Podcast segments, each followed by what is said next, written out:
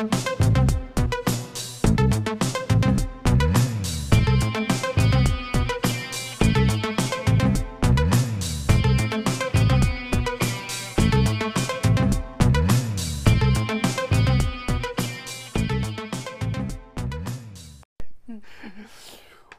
up, guys? Welcome to Good Bad 2, the sequel. This is the show where we have a good time watching bad movies.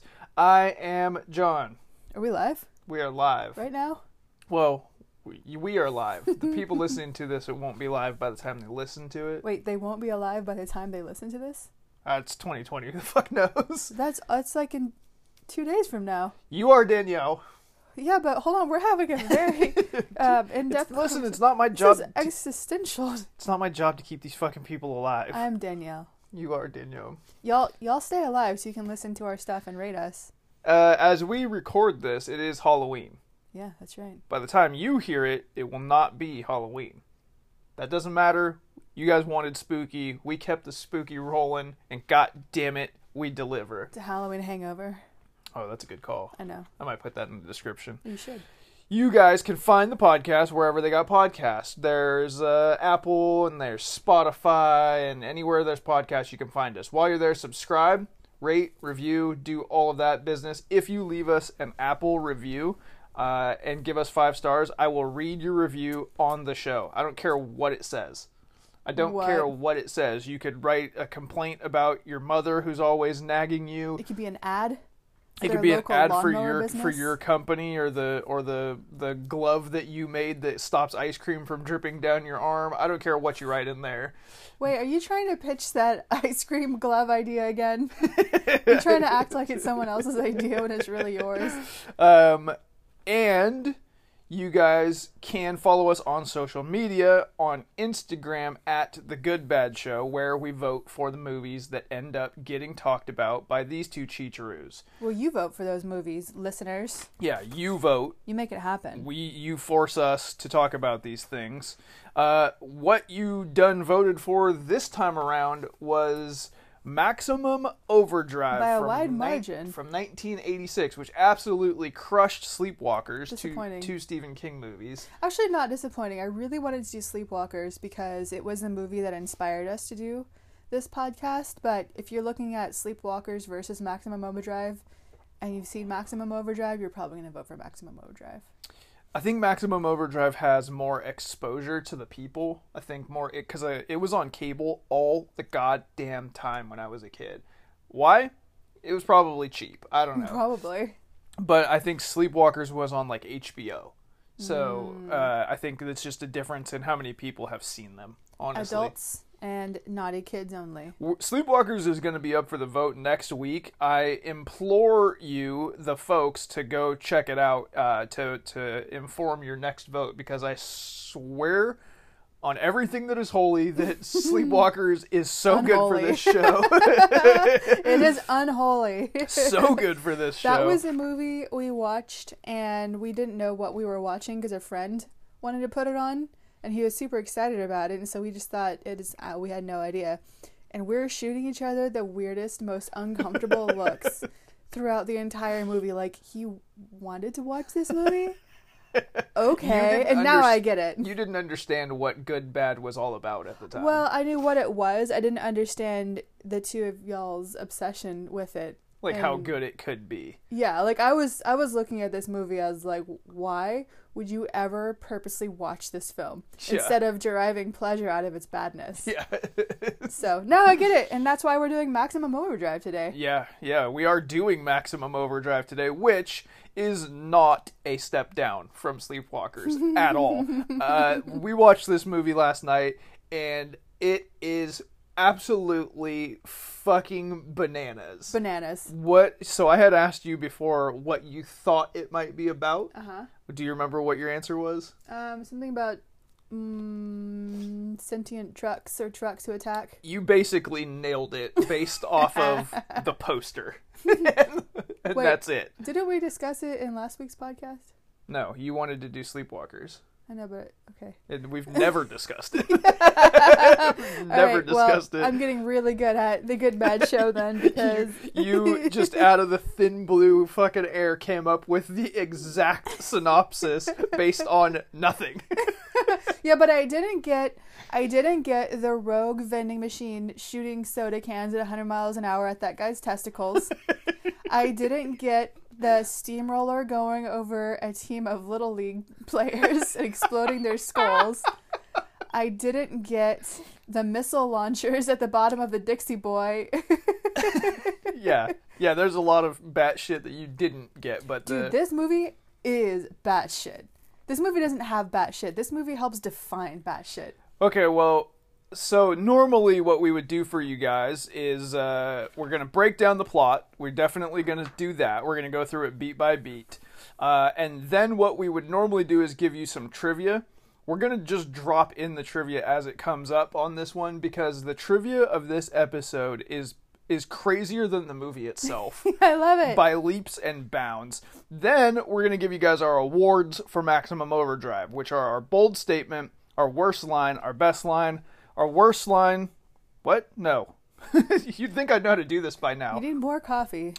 line. Stop drinking Bang. line, bold statement, worst line, best line, Coked worst, out of his mind. worst performance, MVP, unredeemable moment, favorite part, better title, and then if it's good, bad, or just bad. If you're new to the show, I don't always suck like this, say just half the time. Nude to the show. If you're nude to the show, then welcome. um, okay, let's start from the top. This is a Stephen King movie. This is the only fully Stephen King movie, meaning written, directed, and produced. Produced? The partial producer, executive producer. I mean, he's Stephen King, so it's a Stephen King movie. Written and directed for show. Yeah, but he's got full carte blanche creativity in this. Yeah. Because he directed it. Yeah. Let's just get it out of the way. He has stated himself that he was so, quote, coked out of his mind. that he does not recall making this movie. Uh-huh. so it's it's evident. It's on the screen. Uh-huh. the money snorted is on screen. Yep. Um, Do you want to know another trivia that makes that even more interesting? Which is your thing is also interesting, but the entire the entire crew was hired by Dino De Laurentiis, and they're all Italian, and there was a very bad language barrier between them. So Stephen King would tell the translator what he wanted the crew to do. The crew, the translator would tell the crew. The crew would discuss it amongst themselves in Italian, and then they would tell the translator, who would then tell Stephen King what they said, and this would go back and forth and on and on until an approximation of whatever Stephen King wanted happened. Keep in mind, this is with a bunch of driverless giant machines crashing into buildings, crashing over things, like steamrolling stuff, bulldozing stuff, with a massive language barrier, and somebody lost an eye. sounds like somebody might get hurt. We'll we'll go over that later. it's all fun and games until someone loses an eye. So he's coked out of his mind, and nobody on the crew speaks the same language as the director. What could go wrong? Okay, so we start off with a with a uh, I don't like a title treatment, like a, a, a description of what's going on. What do you call that? yeah, it Like was a- just a, a, a prologue. Yeah, a, a written prologue, which is insane and insanely specific. It's a word problem. It, it is a SAT word problem that is talking about a comet called Rhea M and how the Earth is in its tail at the moment and that it's going to last 8 days, 11 minutes, and 34 seconds specifically. Yeah, but who cares? And then that is. That's it. End of explanation. Yep. And they drop you immediately into the bullshit. The bullshit starts from second one of this movie So funny. and never relents. it never relents. it just it just launches hard batshit. And Stephen King is a cameo in most of his movies, and the one that he's directing is no different. He's the very first person you see on screen. Yep. and he's just a guy going to the fuck you Bank of America. yeah. yeah, so the Bank of the Americas, uh, the um, I can't think of the word. I haven't had enough coffee. The scroll sign, Yeah. or like letterboard out Yeah, front, the like electric marquee one. or whatever. Yeah. Yeah. I don't know. I'll get there. is just blinking "fuck you," and then he goes to the ATM and it's just saying "you're an asshole." Mm-hmm. I thought we were gonna get an 11 minute Superman 3 Rube Goldberg machine beginning of this movie with with cocaine and Stephen King. That would have been that I could have died happy if that happened. Oh man, those So- two movies have a lot of com- in common. So so in this moment, the the machines quote when I say machines, almost maybe half of the things are actual machines, but it it is um it speaks English because it Uh-huh. types out fuck you and asshole, and it's like rude Mm-hmm. and and comical. Mm, yeah, it's it's definitely having a jelly. Yeah, that's the last time that that is the tone. That's, Right. That's the only time that the tone is that specific Yeah, brand. yeah, that was just so weird. Because it went from haha, you're an asshole to murder. Right. Um, so keep in murder. mind, Stephen King had a lot of clout by this time because movies such as Carrie he had the most clout. and Cujo Yeah. and The Shining and Yeah. all these other things had already come out. So, like you said, carte blanche and money from Dino. This is what you get. this is what you're gonna kick the movie off with. Yeah, you give a fucking cokehead money and say, "Go do what you want to do." on, and and by the way, this movie is based on an 11-page short story that he had written like 10 years previous. yeah, not this enough. full-length film yeah, is based on 11 pages. This is worse than The Cat in the Hat. maybe the print was really small. Maybe So- they were giant pages. Maybe it was Bible print. So then it's the credits, which is just traffic. Right. It- it's just it's just cars in traffic and trucks driving by and people sitting. But it's but it's to the tune of ACDC, which is d- has done the music and the whole soundtrack for this movie. And this is something that will come up about a dozen times in the movie, where what you're looking at is straight up boring, and it is to the tune of ACDC just fucking rocking out. The two do not marry. They have nothing to do with one another, what you're hearing and what you're seeing so many times in this movie. I still liked it. It- For the sake of good bads, I liked it. it adds a good bad sauce all oh, over it yeah. for sure, but as far as if you were trying to make a good movie, no. Do you think that Doesn't next- work. Do you think that next month, when we finally make a million dollars from this podcast in revenue, that we'll start a summer drive-in series of just our good bads? Uh, that be fun? Yes. Step one, we need the peoples to leave five star reviews that I will read out aloud on the show. Step two, make a million dollars. Step three, Good Bad 2, the sequel festival, Yep. Where we bring Stephen King and ACDC and Ed Wood. Yeah, yeah. And, um, the corpse And, of. yeah. and Sho'nuff and everybody. Oh man, yeah, we can have the glow. What we need is an artist to draw us surrounded by our friends from these movies. Our friends. That's what we need. Um, okay, so then then we get our very first scene of the machines fighting back, not like Terminator, but and this is shown in a drawbridge I liked this scene. which has gone up all by itself because the bridge operators are sitting there playing rummy. I guess. Well, I mean, they couldn't have stopped it anyway, could they have? No, and uh, so whenever whenever we have a scene in a movie where like there's like a, a chase or something like that, and there's always going to be two things that I jokingly reference, which is one an oversized pane of glass, Uh huh. and what's the second one? Um, Uh, a dope Nope, cart full of watermelons. cart full of watermelons. It's always cart full of watermelons, and on this drawbridge, you have a truck full of watermelons. Full of. Full of because watermelons are the most gory fruits. they're the most comical and gory fruit and you can have a million of them Yeah. and they they get they imply like the human head Yeah. so they're smashing all over the place and there's trucks flipping over acdc is giving you a uh a jovial good time Yeah. through this whole thing there's like a lady that goes through the windshield and uh and meanwhile one of the operators of the drawbridge is just reprimanding the other one for not taking this seriously enough Yeah. this this scene lasts for a really long. oh, it goes time. on forever. But th- it gets like it's pretty intense actually. It's not I mean because this is back in an era where there were practical effects. So if they're going to spend money on doing something, then they're going to show it to you. They're going to show all of it to you. Mom, look at my necklace that I made. Look at it. Yeah. It's amazing. Look Yeah. at it. Mom, look. Okay, now I want to watch you eat it. Eat it, mom. Mom. And that's this thing goes on for so long and people are getting thrown out of their cars and they're sliding out through the gaps in the bridge and there's trucks falling out and there's watermelons everywhere. It was great. Yeah. I liked it.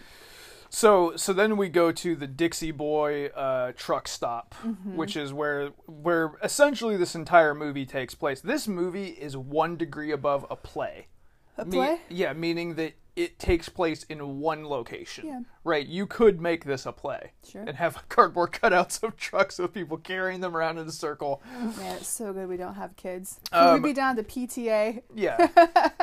and the and then we meet the main character of the movie, not Emilio Estevez, the Green Goblin truck. Yep. uh, which is driven by one of one of my favorite "Hey, it's that guys," Frankie Faison.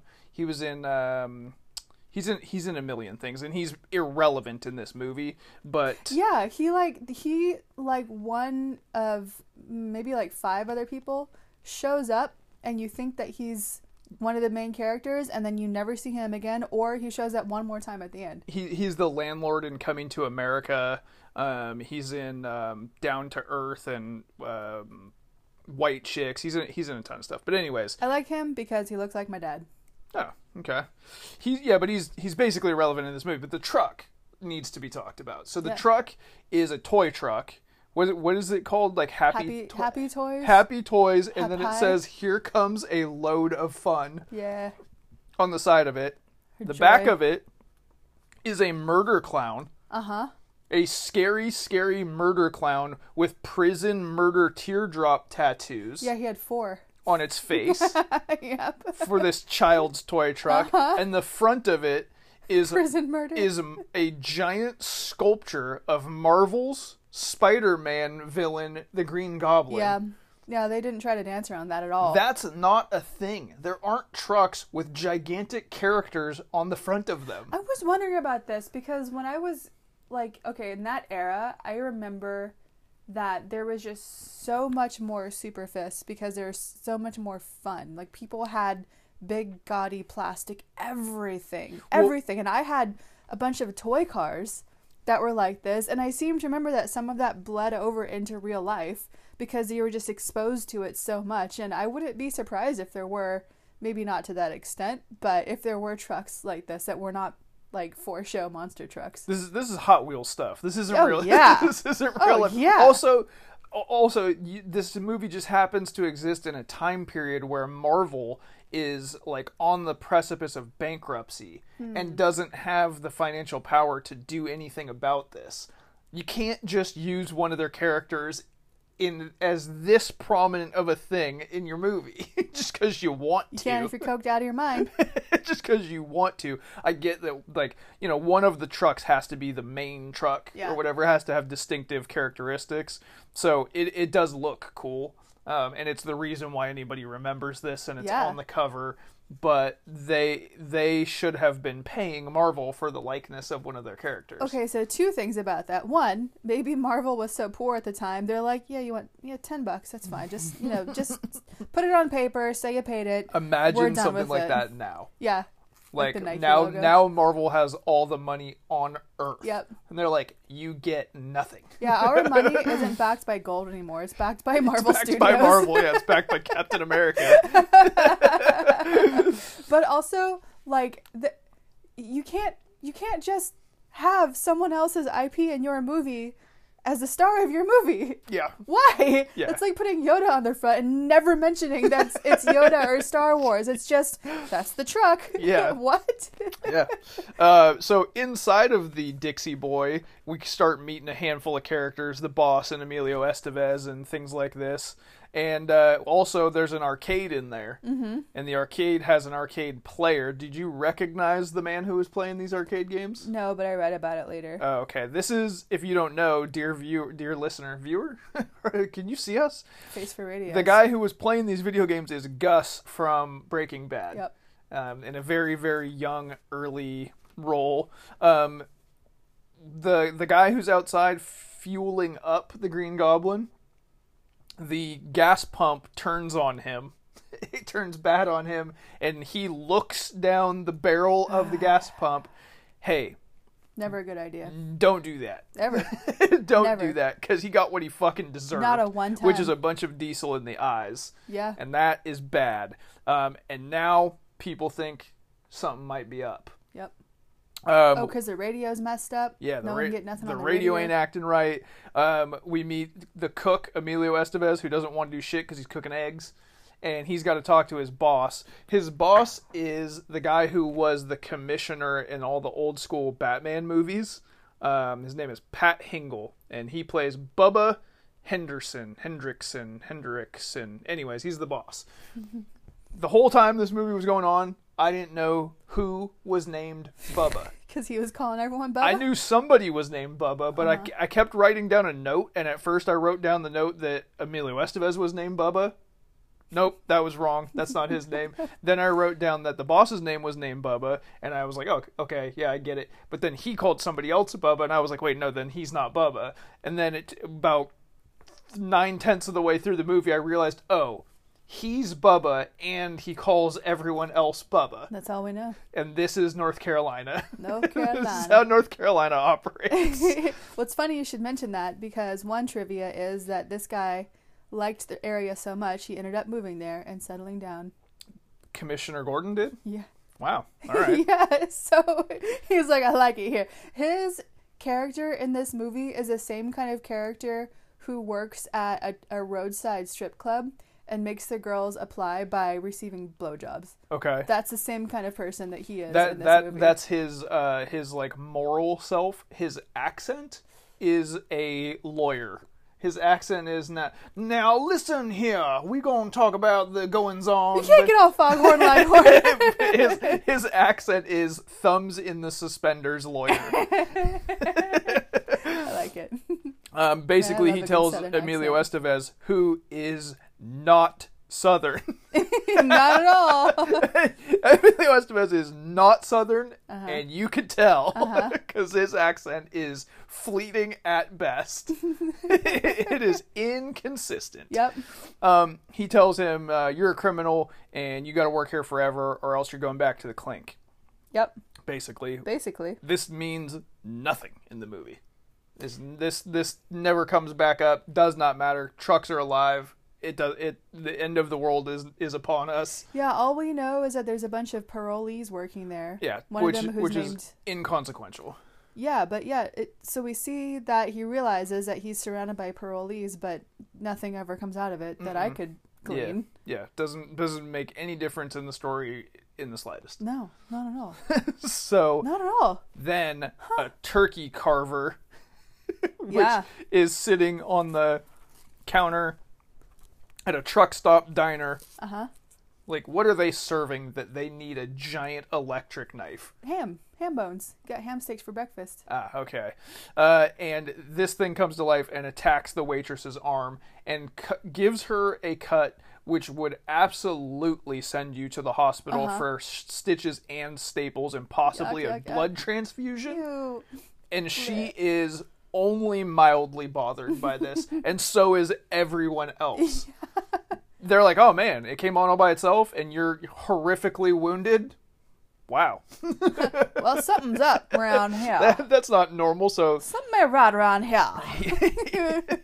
he smashes the the carver with a with a hammer, and then they're just they just go about their business. Yeah, instead of being like, "Hey, let me pick it up by the handle and like remove the battery or unplug it," he's like, "We gotta kill it."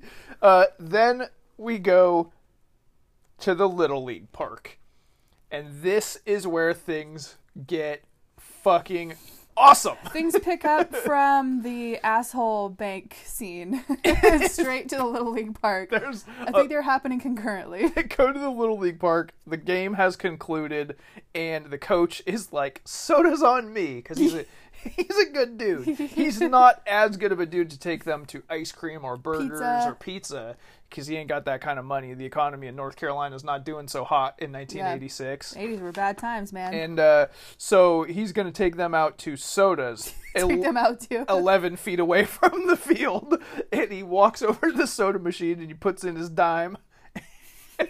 And it fires a soda at his nuts. this is this is the Simpsons old man football gif. ah, my groin. and Did you have that thought too? yes, it works on so many levels. And the kids, the kid stays standing up. While the old man falls down. the kids are standing behind him. Just so. They are they are very purposefully spread out as targets as they're standing behind him. People don't stand like this. That's not how humans group up. And he go, he goes to his knees and then he gets another soda to the forehead which puts a like a, a dent like a bloody Yeah. dent in his forehead Yeah. and kills him Yeah. and then it starts going after the kids and they turn and run away and it's just firing sodas out and hitting them in the back and knocking them over It's so funny. Yeah, but that one kid didn't quite get away because he got steamrolled. because then the fucking bulldozer the steam Steamroller. steamroller comes to life and flattens a child Yeah, and it was hilarious because it was so bloody and gory. Okay, do you want some trivia about this one? Okay, so when the steamroller flattened the little league player, the nine year old, and his head exploded, it wasn't meant. we can laugh about that because it's halloween yeah. Uh, well, it wasn't meant to look that way. Stephen King's original idea was supposed to be even more batshit. It was supposed to be where when the steamroller flattened the kid, the camera angle would be from above, and the steamroller would keep going, and there would be an imprint of the kid's body that was made out of blood that would be printed over and over on the grass as a steamroller rolled away, like like a stamp. but it didn't work out, and it turned out to be a lot more gory than he anticipated. And he said, "I love it. Let's keep it." this dude we we've talked about in private before because I don't th- is this the first Stephen King movie we've done? I don't know to be honest. I can't recall. Uh, but we've ta- we we watch a lot of Stephen King stuff because we love Stephen King, and we also talk about this dude has to be out of his fucking mind to conceptualize some of the shit that he's come up with. Yeah, he's seen some shit, his some real his shit. best stuff, his A plus top notch, you know, king no pun intended of horror imaginative stuff is batshit crazy. Yeah. Uh-huh. And this is the other end of that spectrum, plus massive amounts of booger sugar. this dude is out of his fucking mind. And I wish I could watch the making of this movie because it would be the funniest thing imaginable. I too. I want to see the conversation of him going, yeah, and then the steamroller goes over the nine-year-old in a little league game, and it leaves an imprint of him on the grass over and over and over again, and they do it, and it's way bloodier than he anticipated. Everyone's in shock, and he goes, "Leave it." Let it roll. Fuck it. Man, we need to have him on and just be like, "Hey, man, let's talk this through." you okay? know. Everything okay, man? Well, we're glad that it's not. um, and then we go to uh, we meet a a hitchhiker girl and the guy who has picked her up, who is a Bible salesman. We learn a little bit later Uh-huh. on. Do you recognize this fellow? Mm, not really. This is the uh, evil record producer from The Last Dragon, Whoa. wearing a mustache. Which was the first movie that we did on this show. no, it wasn't. But Okay. what was the first movie we did on this show? Mortal Kombat, Second? uh, Aquaman. Third? Uh, it was probably like eight or nine, somewhere in there. Mm-hmm. Yeah, no, it, it's okay. It's fine. You don't you don't listen to the show, so. I've Um, never been here in my entire life. I'm coked out of my mind.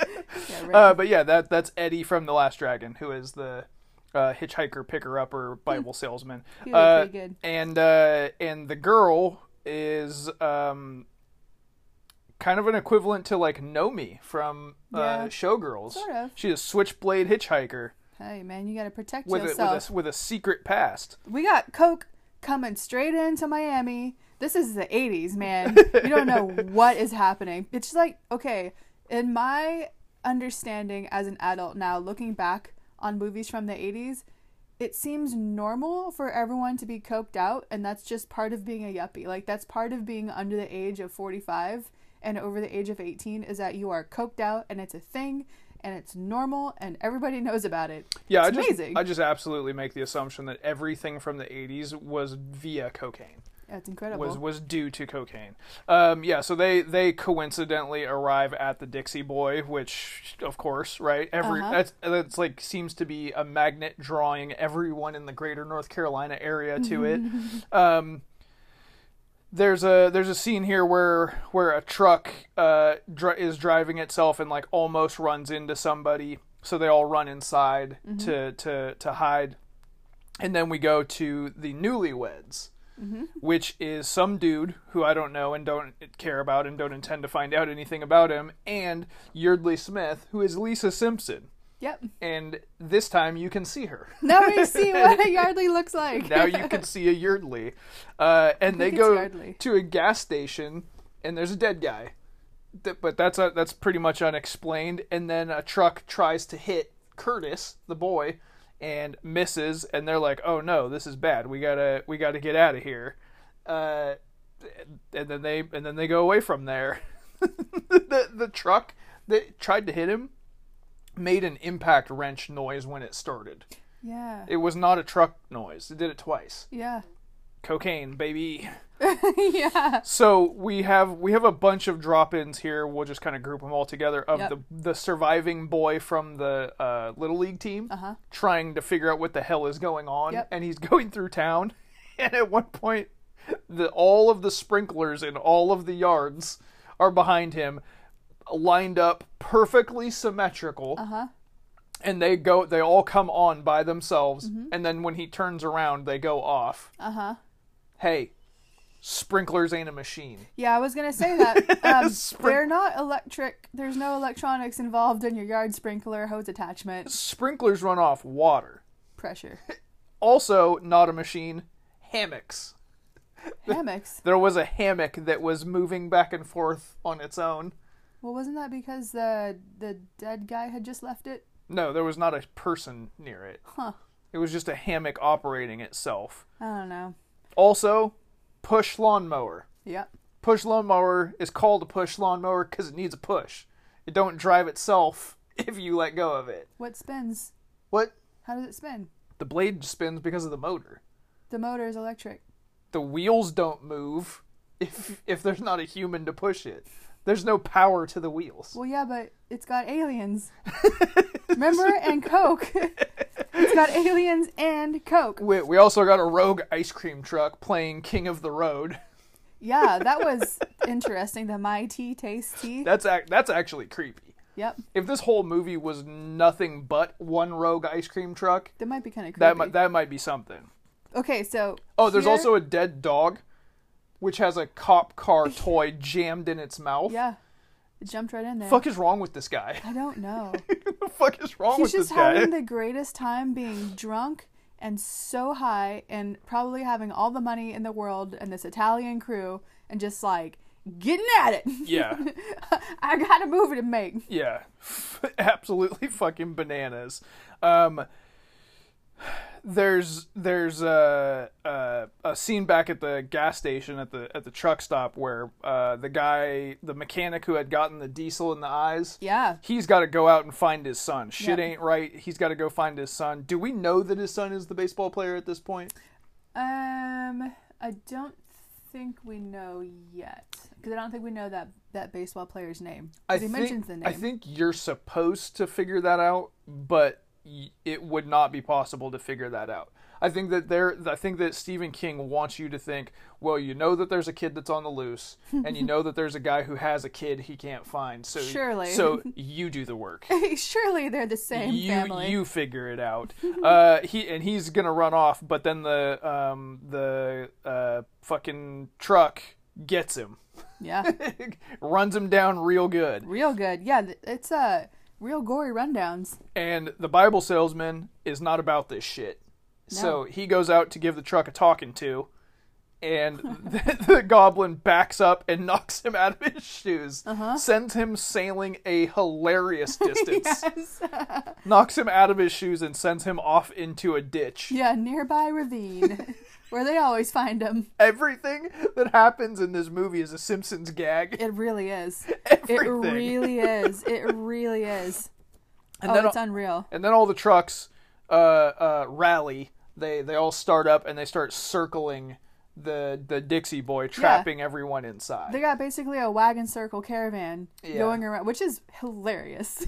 it is, yeah. These like seven big rigs are just endlessly circling, circling, circling the Dixie rig, and I'm thinking at this point, can they refuel themselves? Are they just gonna run down their own gas? Like they still need fuel to get going, right?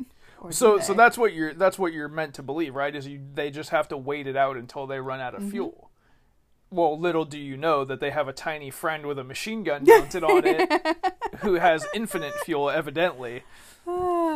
Um so the the newlyweds are still out and about trying to find somewhere somewhere to go and they start getting chased by this like red this red truck Yeah. the tr- the trucks are when you read about this they're just listed by color to differentiate Hmm. this one is red truck red truck. so they're getting chased by a red truck and and Yeardley smith is supposed to be the most obnoxious annoying person in the movie Yeah. and she really really nails it She brings it home. she really does what she's being paid to do. And when the truck rams them, at this point, she puts on her seatbelt. I didn't even notice that. she puts on her seatbelt now. Well, you see, back in the 80s, seatbelts were a sign of oppression from the government. Yeah. And it's not something that you, you, you had to do. You could choose. Yeah, uh, the the the boy who's driving gives him the old zigged when you should have zagged the the juke, and the red truck drives off an embankment and does the classic '80s explode from underneath Yeah. for fucking no reason. it's time to launch, boys! This is I, my note says Simpsons. Mm-hmm. This was an explosion for no fucking reason at all, other than you gotta have an explosion. it's time.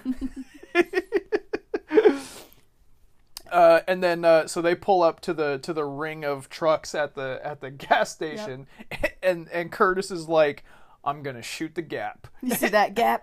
And for the first of a hundred times, she's like, "No, you're fucking not," Uh-huh. and he's like, "Watch me."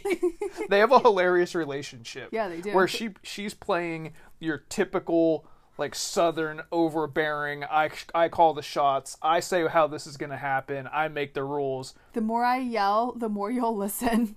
He's playing someone who can't hear her. He's playing a deaf person. He's over it. He's like, watch me. So he tries to get through the gap. He misses. The truck hits him. They flip violently. Yes. The car goes sailing through the air in something that should have caused an explosion and yeah, didn't. and death too. Like imminent death, like necks broken death. But what it does cause is for her to be very inconvenienced. you know, I, She's like, get me out of here. I'm all scrunched up. seatbelt didn't work. But my favorite part about this was that the car flips and all the trucks celebrate by honking. like they're all clapping while the wife yaps. and and Bubba the boss has seen enough Take this into my own hands. and he shows up like Rambo with a fucking grenade launcher. There's a grenade launcher in this movie now and he blows up one of the trucks. hey, that's at this point, the movie had a fork in the road. the movie had a fork in the road. You've got seven trucks, and you probably got six more grenades. Go Well- get that thing loaded up and just take care of the trucks, or don't. I took a note here. This is a minute 44 of this movie. A minute, an no, hour. this is minute 44. oh, this is minute forty-four. and then he decides, well, I have a fucking armory underneath my goddamn gas station. Maybe I should go get one of my many, many grenade launchers. Out of anger, he does this. At no point in the very beginning, when the trucks started circling all on their own Driverless trucks. driverless trucks, did he think, hey, some of my many, many grenade launchers might help this situation. What if? yeah, yeah, but he's the kind of guy who didn't want these parole boys to know about the all of the, the the military arsenal, the magazine that he what did he say? I got it my Christmas stocking one year. he somehow came about. Um, and now we got we have to slow things down now, right? A good filmmaker understands you got to have highs and you got to have lows. You gotta have fasts, you Yeah. gotta have slows. you can't just be balls to the wall ACDC action all the fucking time. You got to bring things down, and when you do that, you have to have romance, right? Steamy, steamy romance between Emilio Estevez and Hitchhiker Girl, who have the chemistry of stuff with bad chemistry. she, they're both horrible Two- actors. Two inert objects, they have the chemistry of salt and sawdust. they are both horrible actors. I don't know who she is, and Emilio Estevez would grow into a acceptable actor, but at this point in his first starring role, this was his first starring role? I believe so. I wouldn't doubt it. One of them, one of them, absolute trash. And she's they're like doing the like cliche staring out the window, and she goes, "I'm scared," and he goes. If I put my arm around you, would you stick me with that thing? And then she explains that a straight razor doesn't stick, it slices, mm-hmm. and then they embrace. This was so this was such a bad scene because somewhere in that scene she breaks down in tears? Question mark? she tried to and failed so and it was left in the movie she you could see her forcefully trying to make tears happen I don't think they knew the cameras were rolling. I thought they were oh, practicing. oh, god it's unbearable really luckily bad. it's brief but it is unbearable so then the next thing that happens is emilio leaves this tender embrace and goes to drain his lizard and there's a one of the uh, employees there taking a shit in the stall Yep. and then he just starts talking to the guy about he wants to know about this grenade launcher business. First of all, rule number 1 that I live by, do not talk to people in the bathroom under any circumstances, even these circumstances. Is this why you don't like me asking what you want for dinner when you're on the toilet? yes, don't talk to people in the bathroom. Uh, and they're talking, and Emilio Estevez goes, and you're hearing a lot of disgusting shit noises Uh-huh. because apparently that's funny. And and he goes and looks over the top of the stall. Uh-huh. What do you expect to see in there? Well, like these are parolees. is is he like, "Oh, it is rude for me to be having this conversation without eye contact"? What the fuck are you doing? Don't look over the stall. He's got to he's got to parlay his his level of seriousness over the wall. Look me in the eyes, boy. and then there's like just poo sounds. and the guy So is the guy is very uncomfortable about So having a conversation while he's dropping a deuce. Uh, Ugh. Emilio and uh, the girl go find the armory. There's an armory. This place has an armory, yeah, magazine, the whole thing.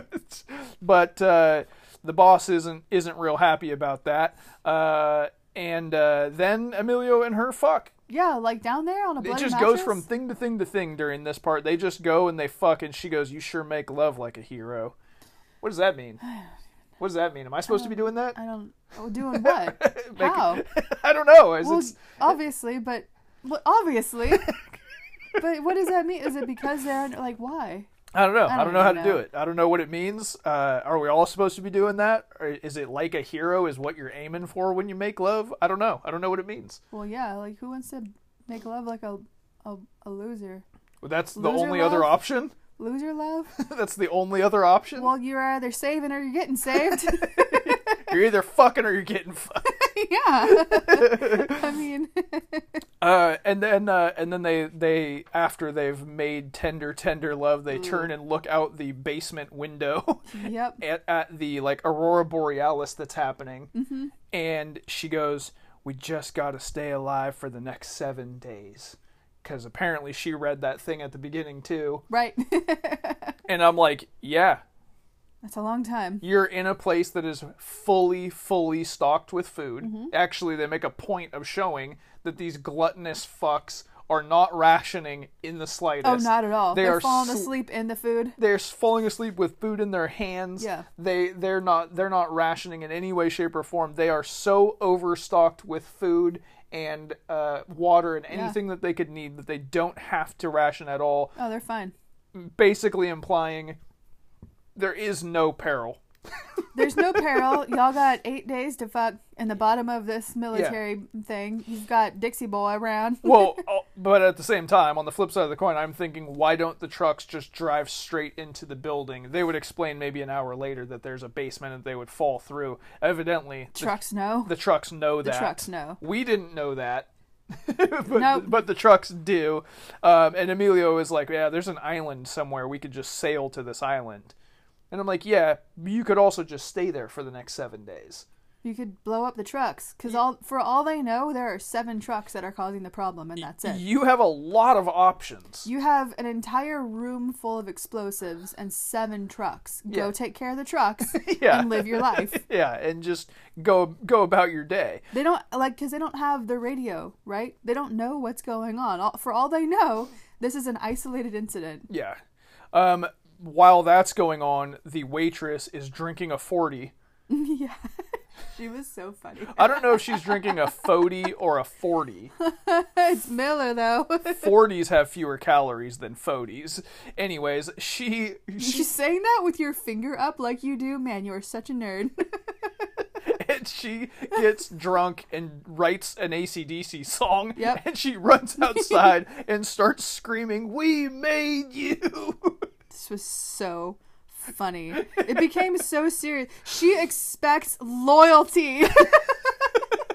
she wants these goddamn trucks to understand who their makers are. I loved this part. This was so fun. This was this was like this is an iconic movie scene, especially knowing that there's a song that came out of it. She was under the impression that she's in like Gone with the Wind or something, Yeah. and that she's having this huge acting scene. Yes, it's so funny. it was great. While she's out there screaming at the trucks, the previously thought to be dead salesman is heard from the ditch way off yonder because he was hit into the distance by a truck, uh, screaming for help.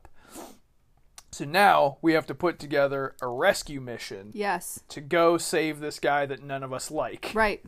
And then uh, a bunch more trucks show up. Yeah, Like a million more trucks are, are inbound, and the kid has found a drainage pipe that he, that he can't get into that goes to the uh, Dixie Boy. to the Dixie. Uh, then Emilio Estevez and the newlywed boy put together a Mission Impossible plan, and this is one of those instances where nothing is happening. And the music is implying something fantastic is Yes. happening because it's for those about to rock, which has become an iconic song uh-huh. since. And all they're doing is Scooby Doo sneaking into a drainage pipe with a rope, and the song ends long before the scene ends. Uh-huh. terrible, no. terrible, terrible fil- filmmaking. You know what else really bothered me about this scene is that they're both relying only on flashlights, which are machines. yeah, the flashlights cooperate. there's tons of cars that aren't alive. Yep. There's flashlights that cooperate. Yep. The the gun mounted on the little cart is sentient. Yep. Their guns aren't.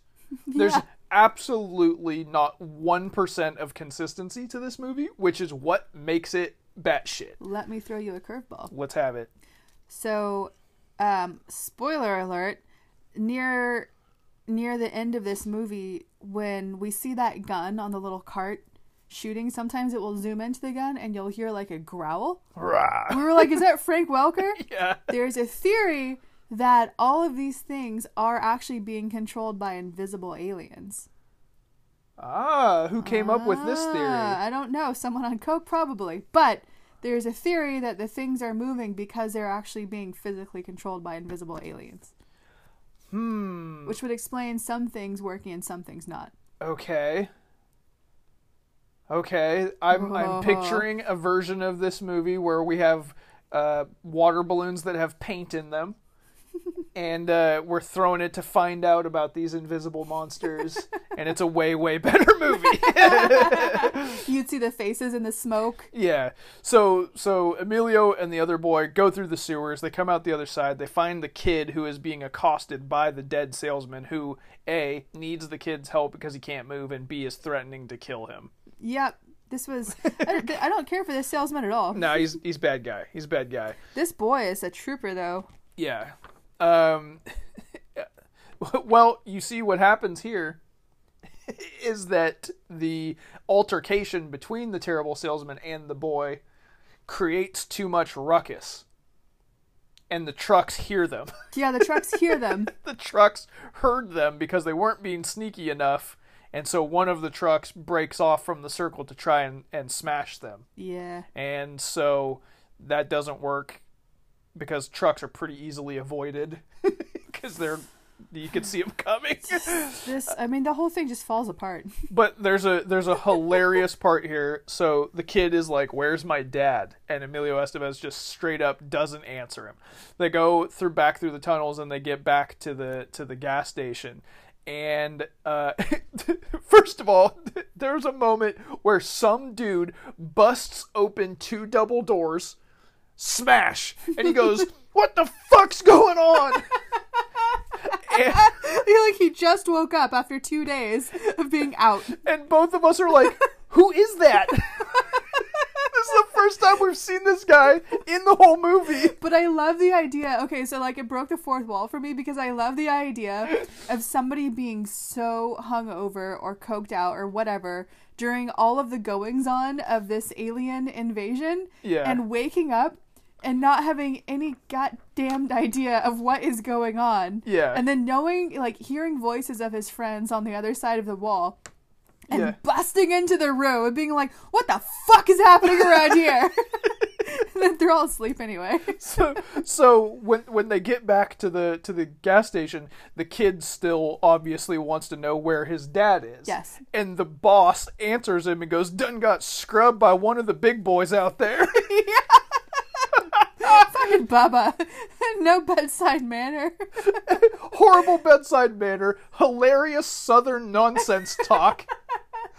oh man, so fucking funny. Character. Uh, so, so the now now the caterpillar, the like uh the bulldozer scooper guy, shows up with the army golf cart with a machine gun mounted on it.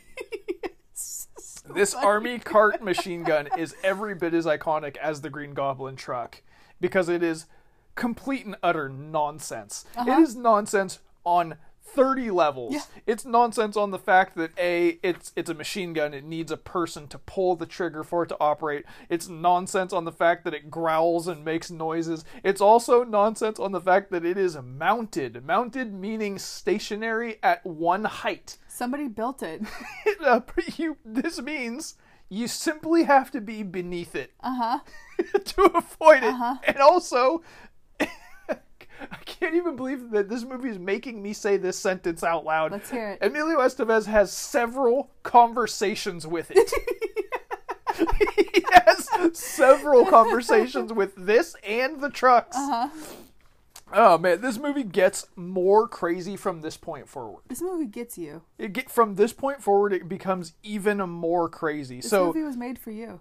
the caterpillar and the machine gun show up, and uh, the the uh, the machine gun kills a bunch of people. It kills the rando guy that we just now met, Yeah. and and a couple of other people. I thought it killed more people, but they they came back later on in the movie. And the waitress, the drunk ass waitress, cannot handle this shit, and so she runs outside to scream, "We made you!" some more. She gets fucking killed. Yep. Wanda down. So they go inside, and then the kid happens to have a merit badge in Morse code, which comes in real handy here Yeah, because now we get Morse horn. because the army gun is is doing Morse code, telling them Morse. more Morse Morse. Morris, Morse. Gi- give us fuel, feed us, Feed us. feed me, and so they do. their their one and only task is wait for them to run out of Right. fuel. That's all you have to do. Yeah. That's all you have to do. Yep. But the second that the machine gun, which is taller than you Uh huh. and has a finite amount of ammunition, Correct. asks for fuel, Mm-hmm. they do it. Right. And it's really funny because now there's this Mack truck that's a fuel that's a fueler that bullies Emilio Estevez to go refuel the gas station. And it's so funny how this huge truck is just like, sup, sup, He, sup. Emilio Estevez puffs his chest out at the truck and he keeps yelling, "What?" Like he like he's gonna receive an answer, and he gets into like a tough guy chest to chest showdown with a fucking Mack truck. Well, because he's been in prison, you see. Right. Yes. So you got to find the toughest guy in the yard, and you got to Yeah. punk him out. But this is a part in the movie where there is a refueling montage, a five minute long montage of pumping gas. Now imagine that exact same montage if it didn't have an ACDC song over it. Oh, I really liked the it. most boring thing imaginable, except for that it does have an ACDC song, so it's funny as shit. And the people who are pumping the gas are acting completely and utterly exhausted Yeah, it's weird. from the act of pumping gas. Their hands have blisters, they're pumping so much Well, it's like gas. 105 degrees or something. Does it show a temperature? Yeah, there's oh, a, okay. there's a part where. I think you were writing. We, we, we mentioned this early in the film. There's so much happening that you miss when you're taking notes. Yeah, It's amazing. Rocky isn't this tired at the end of Rocky 4. they are fucking like Emilio Estevez is like is like hallucinating and Delirious. speaking in tongues because he's so delirious from pumping gas. Yep. What the fuck? Yeah. What in the actual fuck? Yeah, it's playing Hell's Bells. Man, I really like that song too. That that song fit for this scene at the beginning. yeah. And then it just didn't make much sense. So so Emilio uh uh go they have to like lay him down and like dab him with a dry rag to to get him to come back to his senses and boy does he come back to his senses cuz he comes up with the scheme of all schemes. So he goes out and he talks to the gr- the machine gun and he's like easy easy. And then the other guy comes over and he's like I've got a plan. and then he just drops a grenade on it and blows it up. Yeah. So stupid. Yeah. You could have done that an hour and a half ago. With a launcher.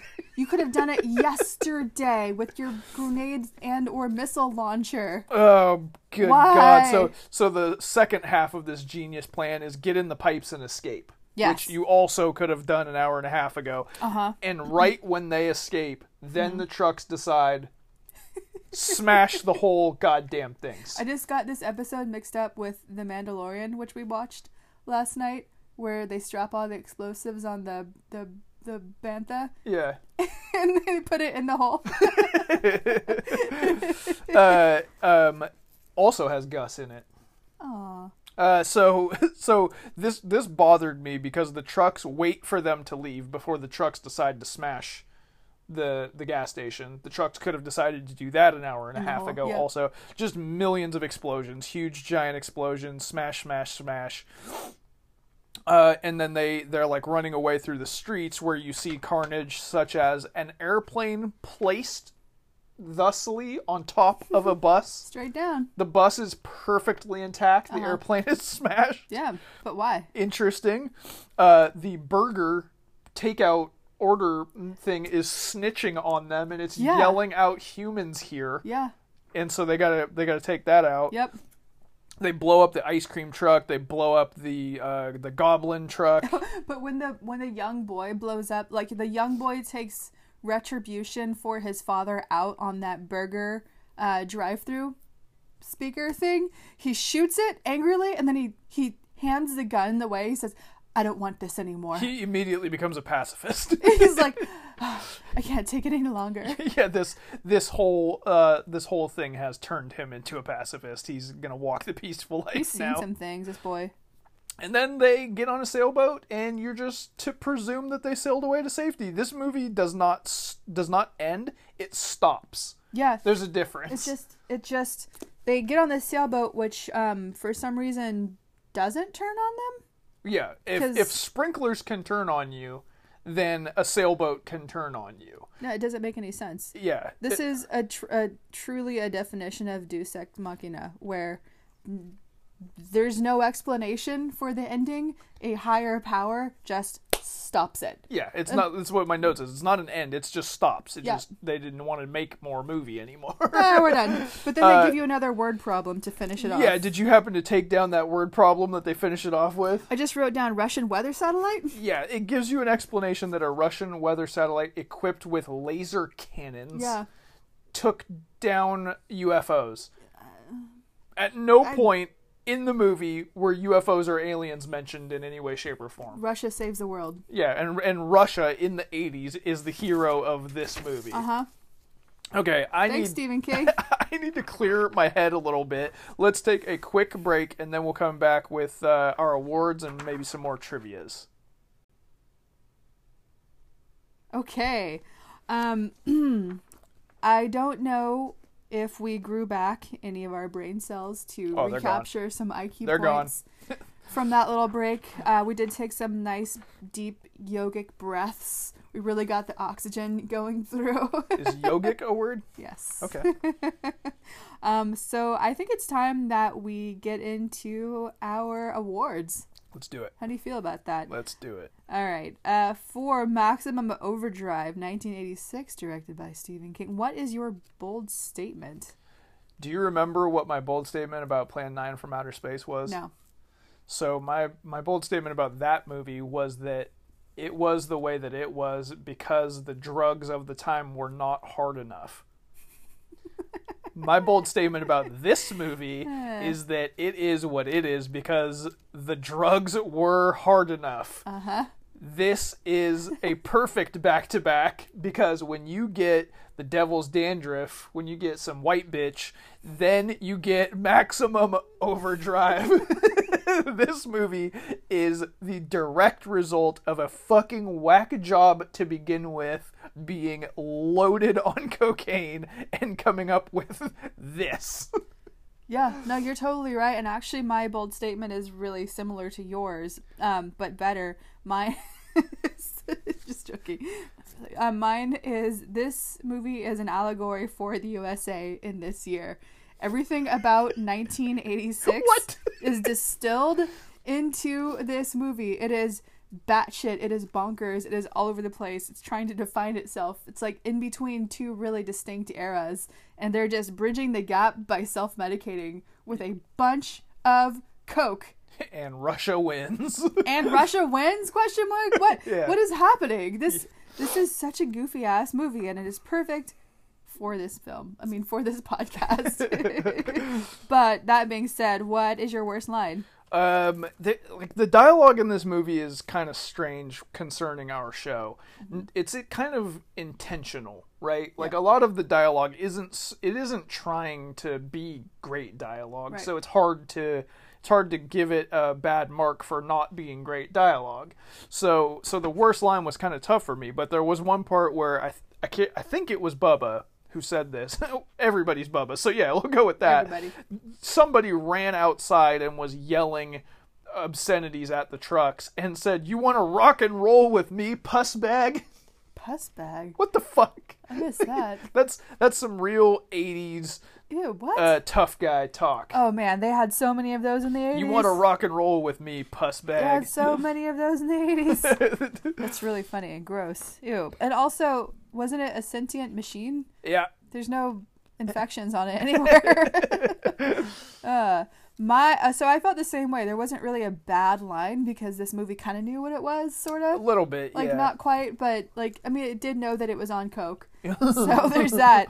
Um, my worst line, my worst line was when the little league won their game, and the coach is like, "Come on, soda's on me. I'm buying." Like what? Get out your dimes. it was goofy. Uh, what is your best line?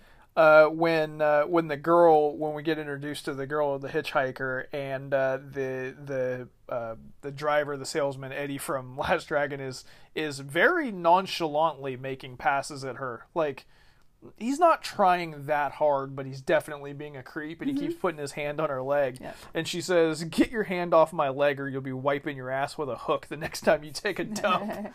I was like, "That is proper '80s tough guy talk."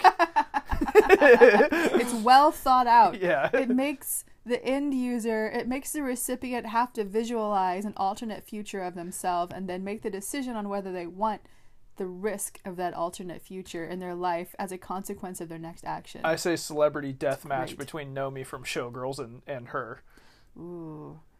Yeah, if this girl was on coke, wow. Yeah, that would be that would be brutal. My my best line. I didn't even wrote down who said it. It's sometime in the cacophony of all of the shit happening at the Dixie Boy. There's bullets, there's blood, there's things that are alive. And somebody yells out, "Can't you see we got a situation here? Oh no, this was the this was the bridge operator." That's what it was. That's Yeah, why this yeah. is such a great line because it applies to anywhere in the entire movie for being ridiculous. With the bridge operator, after the watermelons have exploded, after the cars have slid off, after people are flying through their windshields and trucks are dropping off of the bridge, and the bridge, older bridge operator turns to the younger bridge operator and just puts his hands up and says, "Can't you see we got a situation here?" it's so stupid. It's such a great like catch-all line for this whole movie. Oh, we forgot to mention during that part that one of the vehicles in question is just a black van with ACDC's logo on it. Yeah, but I don't know like, if you small. noticed ACDC was involved in this movie. Yeah, just just if you didn't really notice. That is subtle as a clown fart. It's it, yeah, ACDC. There you have it. Yep. Uh, what is your worst performance? Hey, who doesn't get a worse performance in this fucking only movie? only My- two people don't get a worse performance. But my worst performance is for the the uh, the logic, the the trucks, the humans, everybody. Like the thought process where it should be and shouldn't be. The the logic. It's hard to encompass it all into one linear thought, but I think you get what I'm saying. Yep. There was a 1000000 times they could have gotten themselves out of this situation and didn't. There was a million times where the the vehicles could have gotten their way and didn't. There was a million things where you're like, "Hey, that's not a machine and it shouldn't be operating." But if it does, therefore this other machine should and isn't. Uh-huh. There is not Oh, one yeah. minute of this movie that makes any sense at all What which did is you think you were getting into? which is what what is my worst performance, but it is also the reason I love this movie. Uh, my, you're correct. And my worst performance was just most of the background cast, which bleeds over into most of the cast. Like if you if you had less than three speaking lines in this film, you were really bad. they, they the cast of this movie is is I'm realizing right now is this is an episode of The Simpsons. They Yes. just pop in and pop out. Yeah. They just show up, say something comical, and then they just go away. Yeah. That like the people inside of the Dixie Boy are like Lenny and Carl. Mm-hmm. They just they just you know they're there, but they're kind of inconsequential. oh, and I asked you, um, bathroom poop guy, huge eyebrows fellow. Like that's basically Barney Gumble. Yeah, yeah, yeah. basically. uh, well, let's flip that. Who is your MVP? the boss, Bubba. Bubba? I, I fucking love this guy so much. Bubba's much. gunning for an Oscar. he, he EGOT. He's so the, the the standard definition of our MVP is the person who doesn't know they're in a bad movie and is is swinging for the fences. I wouldn't necessarily say that that's the case, but this guy knows what what kind of a movie he's in, and he is chewing scenery. That's the word I was gonna use. his his accent is dialed up to 11 and he knows that he's supposed to be the fucking biggest scumbag in the movie his every but the part where um uh, the kid the kid is coming back in and he goes that ain't no salesman. That's duncan's kid. And then the kid's like where's my dad? He goes he done got scrubbed by one of them big boys out there. He has a grenade launcher out of nowhere. This dude is my mvp and it's not even close. I have an uncle really similar to this guy who you met in Central Texas, and in real life, it's not funny at all it's awful.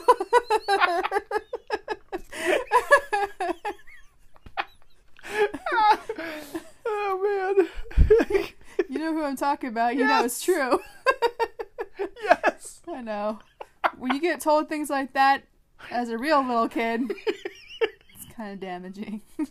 the funniest thing you've said on the show. I know. Well. okay. All right. well, my MVP maybe it comes from a deep dark place. Then it's the son. It's the boy. He says that too. this What? kid was. This kid was serious the entire time. He had a stern face on. He was trying to save the day and rise above the entire time. He is the only one that doesn't know what a piece of shit movie yes, he's in. exactly. He know any better. he had a man's face. Yeah, he does. He's a grown person's like expressions. Yeah, he was a handsome boy, which is weird. yeah. Like he he he was playing a serious role throughout this entire movie. Yeah. Even when his dad done got scrubbed by one of the big boys out there. uh okay, here's a tough one. What's your unredeemable moment? Okay, unredeemable is something that we generally classify as the thing that makes the movie like unwatchable. But this movie is a one one note song, right? there isn't one thing that you would tell somebody here's the reason why you wouldn't watch this movie. You're either going to watch it or you're not. So, this is a thing that you would actually tell somebody because you want them to watch it. It's not my favorite part, but this is the part where you would sell this as a good bad movie. There has been a refueling montage complete with exhaustion and Emilio Estevez is taken and and revived and when he comes out of his gas pumping coma, he has a new resolve and he gets up and he walks outside. No, no, no. Actually, I've got this wrong. This is before the fueling. He walks outside like he's John Wayne in a fucking western. he puts his hands up and he goes right past the machine gun because he has his hands up so it doesn't kill him. Yeah, mm-hmm. He walks right over to the Green Goblin, leans on its fender like a fucking cool guy, looks it right in the eyes, and he's like, All right, you son of a bitch. This is how he has a full conversation with an IP that doesn't belong to Stephen King, which is a face on a truck, which isn't a real thing, uh-huh. and then goes back inside with ACDC playing because he's fucking cool. This is beyond nonsense Yeah. beyond nonsense, and it is hilarious and cringeworthy simultaneously. Do you think though that this movie helped Emilio cement his 80s tough guy like typecast? What is it about him that makes him that character? Why is he Billy the Kid and this character, and he's kind of a tough guy in the Breakfast Club? He is five foot two. And he he can grow like a little bit of a like a scruffy beard. There's nothing about him that would make me as a casting director go, "Oh, we need a tough guy. Get me Emilio Estevez." Well, I think he's more of like a young punk, right? Like he's the guy that guys his, his age and younger aspire to be before they know what a real badass is. I guess. Like yeah. he's a stepping stone. like he's he's a Sheen, he's an Estevez, so he has Mm-hmm. the acting credentials, I guess, to just be in the movie. Period. And he is a good-looking guy, or he was at the time. I don't know what he looks like now, Mm-hmm. fine but now. but so like I like a lot of his stuff, but this he is not this character. Also, like I said, his southern accent is so bad in Oh, this yeah. movie, so inconsistent and so bad. oh yeah. That's it. Yeah. My unredeemable moment, you're gonna love it. Uh, it's when the female drifter is breaking down to Emilio in that little room when they're they're like finally at their wits end, right? And she's talking about the you know dreams and goals she had in life and where she was going down to Florida or some shit, probably to get some more coke. she was like, "That's what I was doing before every machine went in to maximum overdrive," and then you cry. it was so bad, I- cringingly bad. I had that written down as one of my options. and you know how much I love when they sneak the title into the movie. Yep. That is maybe the g- most glorious shoehorn that we've Oh, yeah. ever seen. we I need to go on a movietropes.com or something and see what what filmtropes.com and see what that's called when they when Yeah. they put the movie title in the script. That that is level ten shoehorn getting the title into the movie, Yeah. and then her attempting to cry. The only reason I didn't make that my unredeemable is because it made me laugh so hard. um, it's so bad. Uh, what was your favorite part? Okay, so my favorite part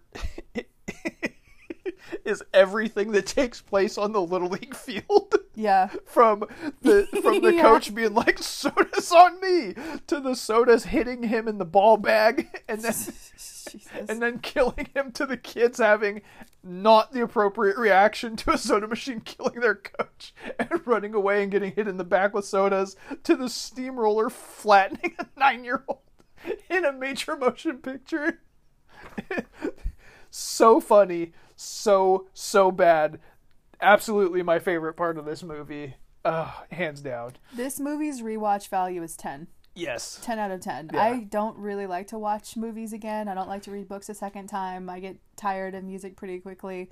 This movie, I wouldn't sit and watch it a lot more times, but it's definitely like Throw if it you on. Yeah, the if you want to have background stuff on, yeah for sure this is a thing you have on the Yeah. background. Um, my favorite parts. Uh, first, I wrote down Soda Attack because it's so ridiculous and it's so reminiscent of The Simpsons, which It- hadn't it- been existed. it works on so many levels Yeah, it wasn't created yet, and I wouldn't be surprised if somebody on The Simpsons was like, "Remember that part in Maximum Overdrive? Let's get a football to the groin." um, but my favorite part was when Wanda the waitress comes out completely schnackered and wants to give these trucks a piece of her mind. She's totally Karening out on them. Like, we expect loyalty. We made you. is she the og karen She is no, she's definitely not, but she is Karening out on these. There's no manager to talk to, but she's gonna tell you a piece of her mind. and she's just screaming and like chastising these trucks and shaming them. She's like, they don't have ingrained shame, and she is not handling that at all. and it costs her everything yeah, it does, and I love that part. I was laughing. This is one of the few movies where I am genuinely bursting out laughing at so many parts, and this was there's something just like Freud, like Freudian gluttonous about how how raucous and gritty this movie is in just a ridiculous, ridiculous way that And- you have to love. and you watched it without the knowledge of Stephen King being coked out beyond the point of even knowing he was making Correct. a movie. So the next time you see this, hopefully it'll be a couple of years, and you watch it through that lens, Yeah. it's even better because you're you're comparing everything you're seeing to a decision making process, and it and it makes it a million times better. yeah, for sure. Uh, what's your better title? My better title is Marvel's Highway to Hell. My better title is AI. We made you. we expect loyalty. I am Mack Truck. Uh, um, I don't think this needs to be said. Good, bad. so fucking good, bad. This is everything we are looking for in a good. Th- this movie, actually, the last time I watched it a few years ago was when I thought I should maybe think about doing a podcast talking about these fucking bullshit movies because this is precisely what we are looking for. We're on a roll of good, bad so lately. fucking bad that it makes you die laughing Yeah. is what we are on the hunt for in this show. That's what we're after completely. this is what we're here for. Yeah. Do you want to hear some more trivia's? Yeah, let's finish off the trivia. Uh, so Yeardley was in an interview six days ago with Yahoo's. I guess it's a series MVPs of horror, which is Oh, cool. interesting. Yeah. So there was a video interview of her, and she's going through her experience in this film, and she's talking about the the all Italian crew and the translation problems that they had and the the language barriers. She's like, it probably added a week and a half of filming on to just going back and forth translating. Um, she said that when the car smashed through the building, Bubba's car, like his Cadillac or Buick or whatever, smashed through the building. Um, she said her scream was real, because they were telling her in Italian, I guess, that it was going to come and that she shouldn't move until she's told to move. So don't jump out of the way, but keep screaming. Don't move until we tell you to move. We're going to drive the car straight at you. And she, they were like, we're just, you know, we're going to speed it up in post to make it look like it's going faster than it is. Bullshit. Didn't happen. Car actually crashed through fast. Her scream is real. She's like, my scream was real. That was not me acting. we nearly didn't have a Lisa Simpson. Yeah, we nearly did it. Um, she was saying that uh, this was at the height of. She said it with with some empathy. This was at the height of Stephen King's uh, alcoholism, which she didn't mention Coke, but she said the beers came out on set every day at five, even if they were doing a night shoot. he would just shoot the whole thing like drunk and coked up, which we you know we kind of figured. Um, and Do you want to discuss the discuss The- the financials? Yes, that's where I'm getting right now, and that ended up costing them greatly. So this movie's budget was about nine million dollars. It made about seven million dollars in theaters and untold numbers of VHS rentals afterwards, right? But uh, the cinematographer was uh, well, he had made like a hundred films to this point or something. He had done quite well for himself he was filming the scene where the lawnmower, if you remember, it's at ground level when you see the the the little league player coming through the neighborhood. The lawnmower needed to come towards the camera. Well, what happened was the camera was up on some like wooden blocks or something, and when the lawnmower came so close to the camera, it actually caught one of the wooden blocks and threw wood splinters into the cinematographer's primary eye like his shooting eye, and it blinded him. And so the cinematographer sued all of them for $18 million, and he got it. He sued them for wanton and reckless behavior. So this movie actually uh, lost mm, $23 million because of this, because this poor guy, the cinematographer who relies on seeing things for a living, lost an eye because of Maximum Overdrive and he's still best known for Maximum Overdrive. In that he did like 99 Italian movies and Maximum Overdrive. This poor one-eyed bastard. I know, I know. It's really sad. And then Twenty-three million dollars in the hole for this movie, Yeah. and that's be- and that's without ever having to pay Marvel what they deserve. oh my god. And my last trivia is that Dixie Boy looked so real that while they were trying to film this movie, so many real truckers were attempting to go visit it to fuel up that they had to put ads in the newspapers to say don't come over, we're trying to film a goddamn movie. We're trying to make a masterpiece here. Okay, do you have anything else about Maximum Overdrive that you need to get off your chest before we talk about what's up next week? no, I don't. Okay, definitely get at us uh, at the Good Bad Show. Let's keep the conversation about Maximum Overdrive rolling because this shit is a good time. But we've got next week's business to take care of. So the vote for this was Sleepwalkers versus Maximum Overdrive. Now, we're through the fire season, we're through the horror season, we're through all the stuff that has been intervening with the process lately. So we're getting back to voting. Your vote matters, uh, rock the vote, uh, and other cliches of this nature. No, but seriously, you're listening to this on a Monday. Fucking vote Yeah, in real life. yeah, in real life vote, but I don't want to talk about real life. So on this show at Good Bad uh, at the Good Bad Show, we are gonna do Sleepwalkers, who gets its second chance against Timecop. Because it's time to get back to some goddamn Jean Claude Van Damme. Because we haven't seen his his amazing butt cheeks in so long. Oh, we get to talk about all of his drama with um, uh, Bulgaria and the Chihuahua. Anyway. What? Oh, So the, the vote for the next episode is Sleepwalkers versus Timecop. Go follow us at the Good Bad Show so that you can vote on that. And we will catch you guys next time. Bye. Peace.